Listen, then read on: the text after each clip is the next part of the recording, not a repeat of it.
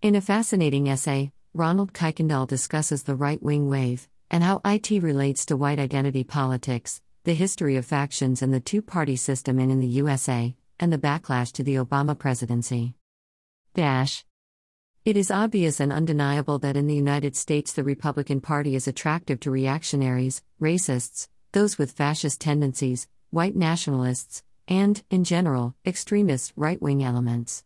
Moreover, the magnetism of the Republican Party to these elements has little, if anything, to do with a wave of right wing populism, white nationalism, and Euroscepticism sweeping over the West.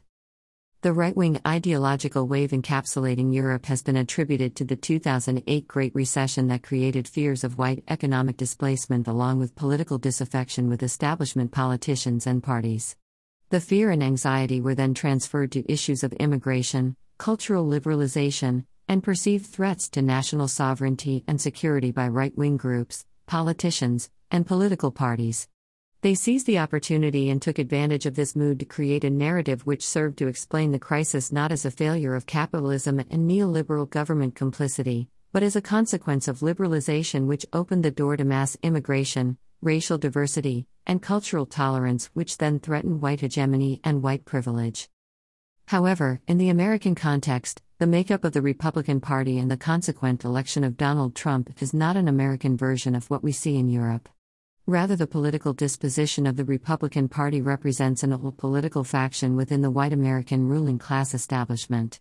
This old political faction once belonged to the Democratic Party but migrated to the Republican Party because Depression era New Deal Democrats had become both governmentally and racially more liberal. This takeover of the Republican Party is a result of an intra class political struggle, and this struggle extends back to the very founding and establishment of the American government.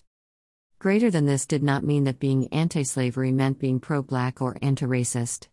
To the contrary, the anti slavery faction opposed slavery as a mode of production and a system of labor but still believed in the racialized class system in which whites were superior.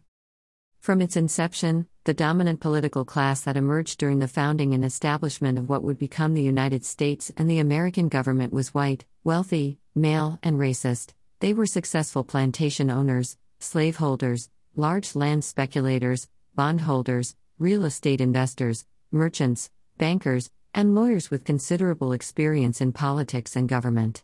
As a political class, their goal was to overthrow the British colonial system and institute a new system of government reflecting their political and socio-economic interests.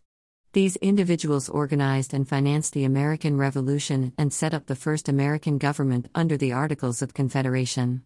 And when the Articles proved to be problematic, these individuals arranged and controlled the Constitutional Convention of 1787, the constitutional ratification process, and positions in the new government to guarantee that it reflect their political and socio-economic interests. However, within this political class have existed two factions competing for national political hegemony. These two factions emerged at the very beginning of the American government representing regional groups within the white American ruling class, North and South, manufacturing and agriculture, anti slavery and pro slavery, that would vie for political control but nonetheless shared a fundamental belief in classical liberalism, capitalism, republicanism, inegalitarianism, and white supremacy. However, this did not mean that being anti slavery meant being pro black or anti racist. To the contrary, the anti slavery faction opposed slavery as a mode of production and a system of labor but still believed in the racialized class system in which whites were superior.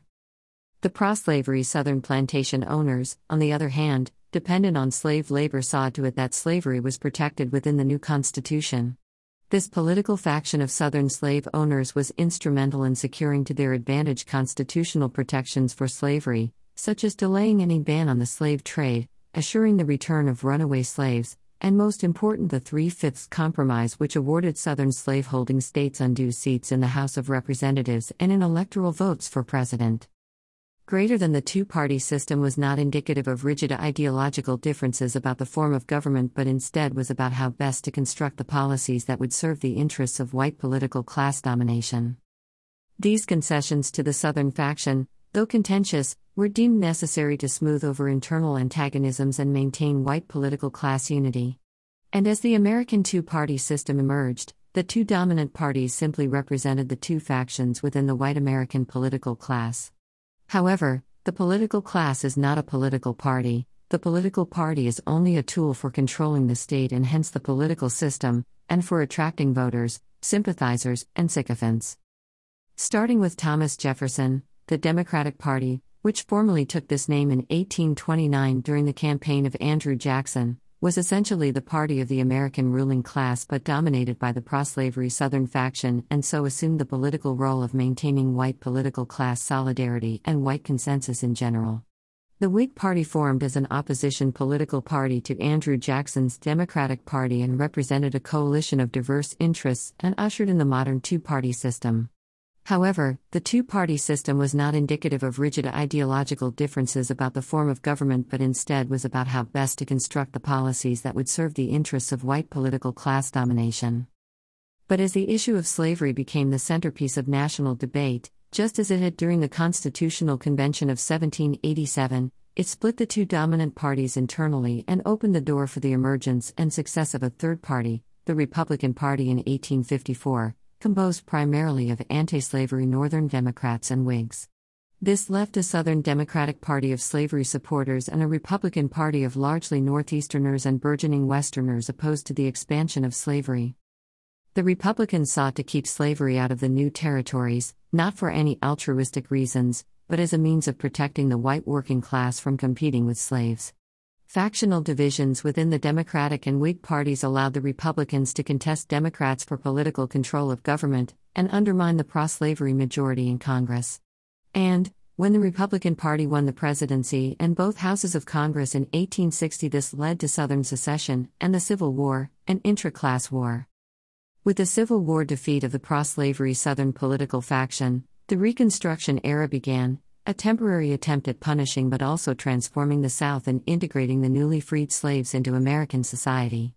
Led by the radical Republicans in Congress, a bloc within the Republican Party opposed to Slavocracy and angry with the Southern secessionists, constitutional amendments were ratified and civil rights acts passed as a means of incorporating African Americans into the social and political milieu of the South and the nation as a whole. The Republican Party, with the support of newly enfranchised African Americans, took political control of the Southern states and guided the Reconstruction agenda of Southern transformation. Greater than the Southern Democratic Party's goal through terrorism, racism, intolerance, and white chauvinism was to turn back every democratic and egalitarian trend and defend against the disintegration of the Southern way of life. However, the contested presidential election of 1876 and the compromise that resolved it ended Reconstruction. The Democratic Party re established control of the South and the former slave owning Southern faction ruled once again.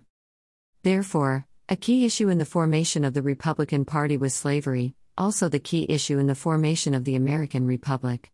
And because of the Republican Party's anti slavery position and African American support, the Southern white ruling class, via the Democratic Party, was able to undermine the Republican Party, at least in the South, by making the Republicans a party of African Americans trying to establish black domination. The Democrats represented the ruling interests of the old plantation South and the Republicans, because they represented anti slavery sentiment and support for Southern Reconstruction, were castigated as anti white. Consequently, the Democrats labeled the Republican Party as the Black Party, which meant that the Democrats were the true white man's party. And so, from this point forward, the two major political parties made race a major part of the content of political discourse and electoral politics.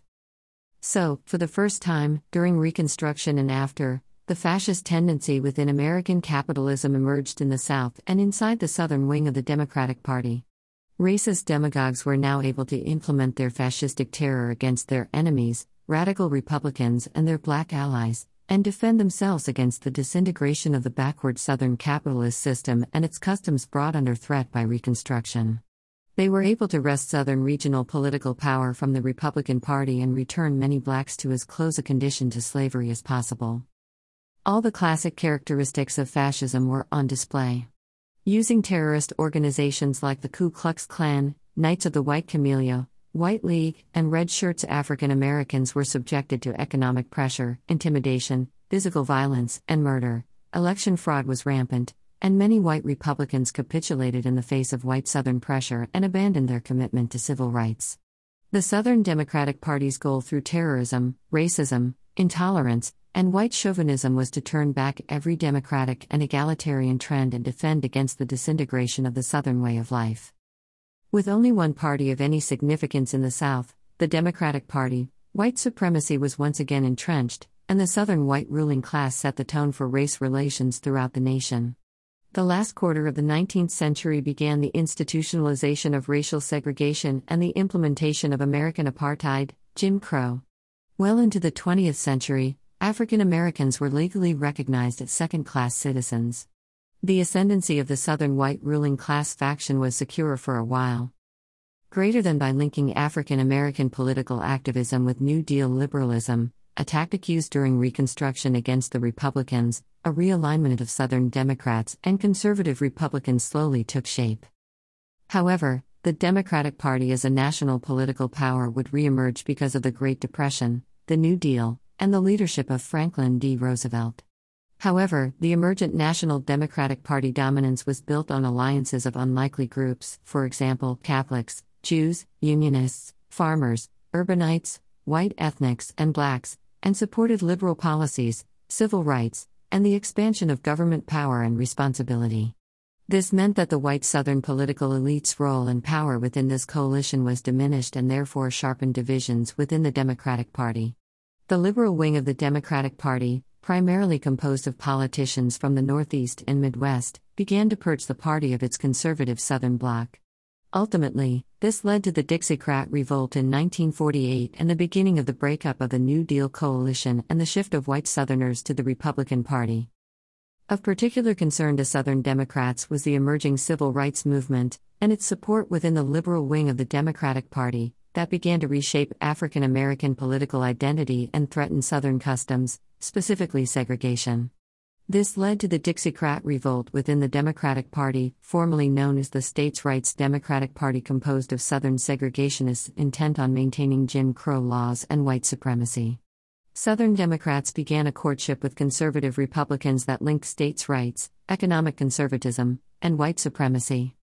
By linking African American political activism with New Deal liberalism, a tactic used during Reconstruction against the Republicans, a realignment of Southern Democrats and conservative Republicans slowly took shape.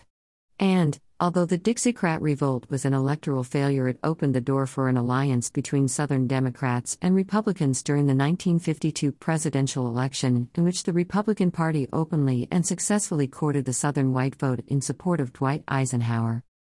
The alliance would be strengthened during 1964 as the ultra conservative wing of the Republican Party took over leadership and nominated Barry Goldwater and began in earnest to wrest the old Confederacy from the Democrats through racially inflected language and conservative policy positions.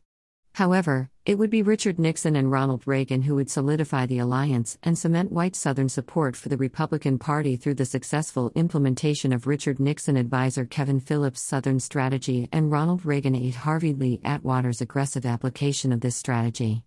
However, this has not meant Republican Party dominance at the national level, even though it has captured the white South. Since 1968, there has been more years of divided government, that is, the two parties splitting control of the presidency and Congress, then unified government, that is, one party controlling both branches of government.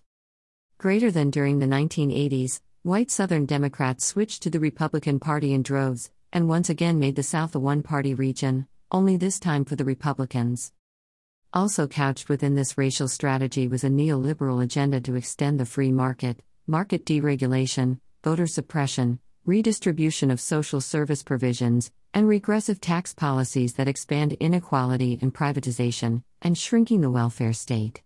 The Southern strategy took advantage of and instigated racial hostilities in order to restore historic class and race alliances between poor and working class whites with economic elites who had become destabilized through the Great Depression and Keynesian economic policies as implemented by Roosevelt and the Democratic Party, and it played an important role in the reproduction of whiteness and racism and the restoration of historic class privilege surrendered through the New Deal and racial liberalism. During the 1980s, white Southern Democrats switched to the Republican Party in droves, and once again made the South a one party region, only this time for the Republicans. Ronald Reagan's presidency proved to be pivotal in this shift. Reagan would mobilize white solidarity and finally break the New Deal coalition. Reagan became the face of the new Republican Party. What began in 1948 as a rebellion within the Democratic Party was now complete. The South was now a bastion of white Republicans.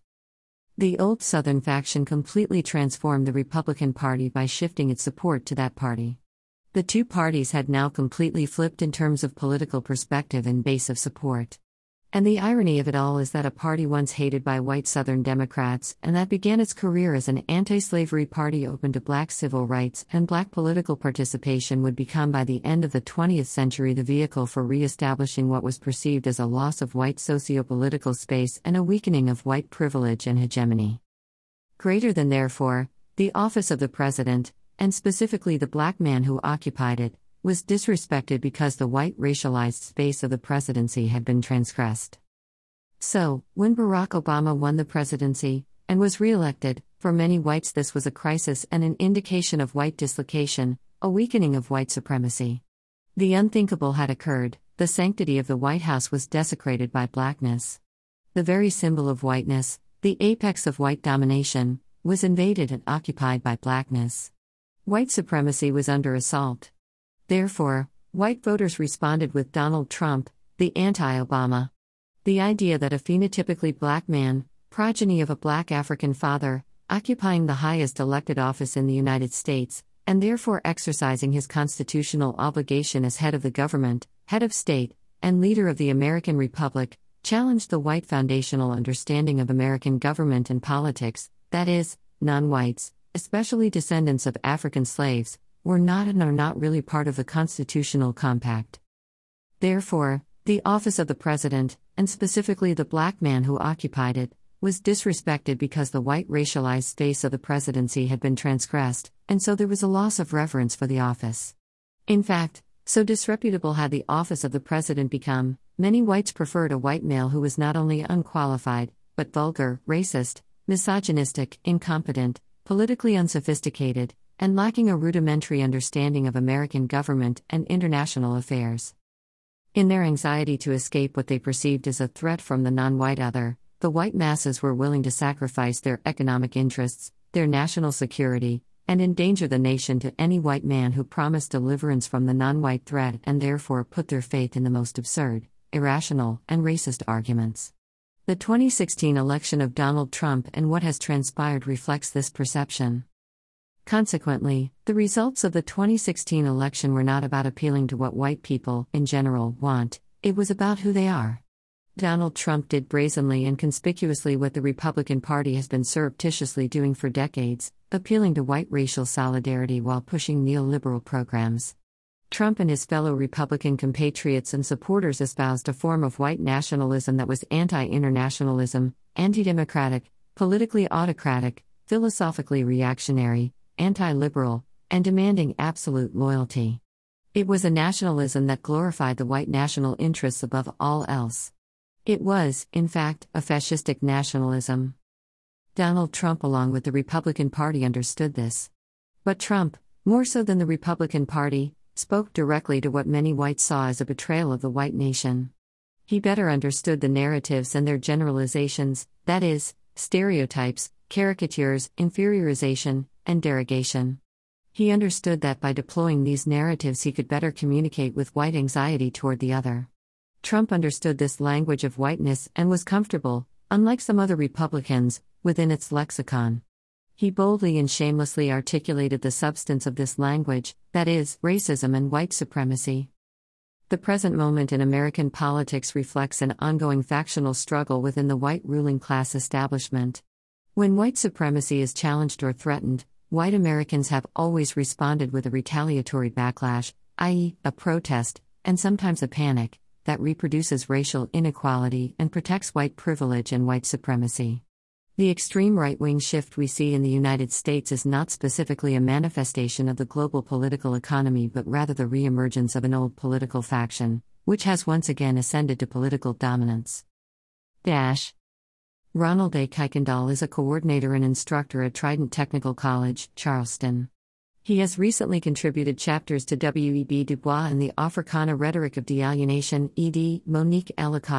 And Rhetorics of Whiteness, Postracial Haunting in Popular Culture, Social Media, and Education, eds. Tammy M. Kennedy, et al.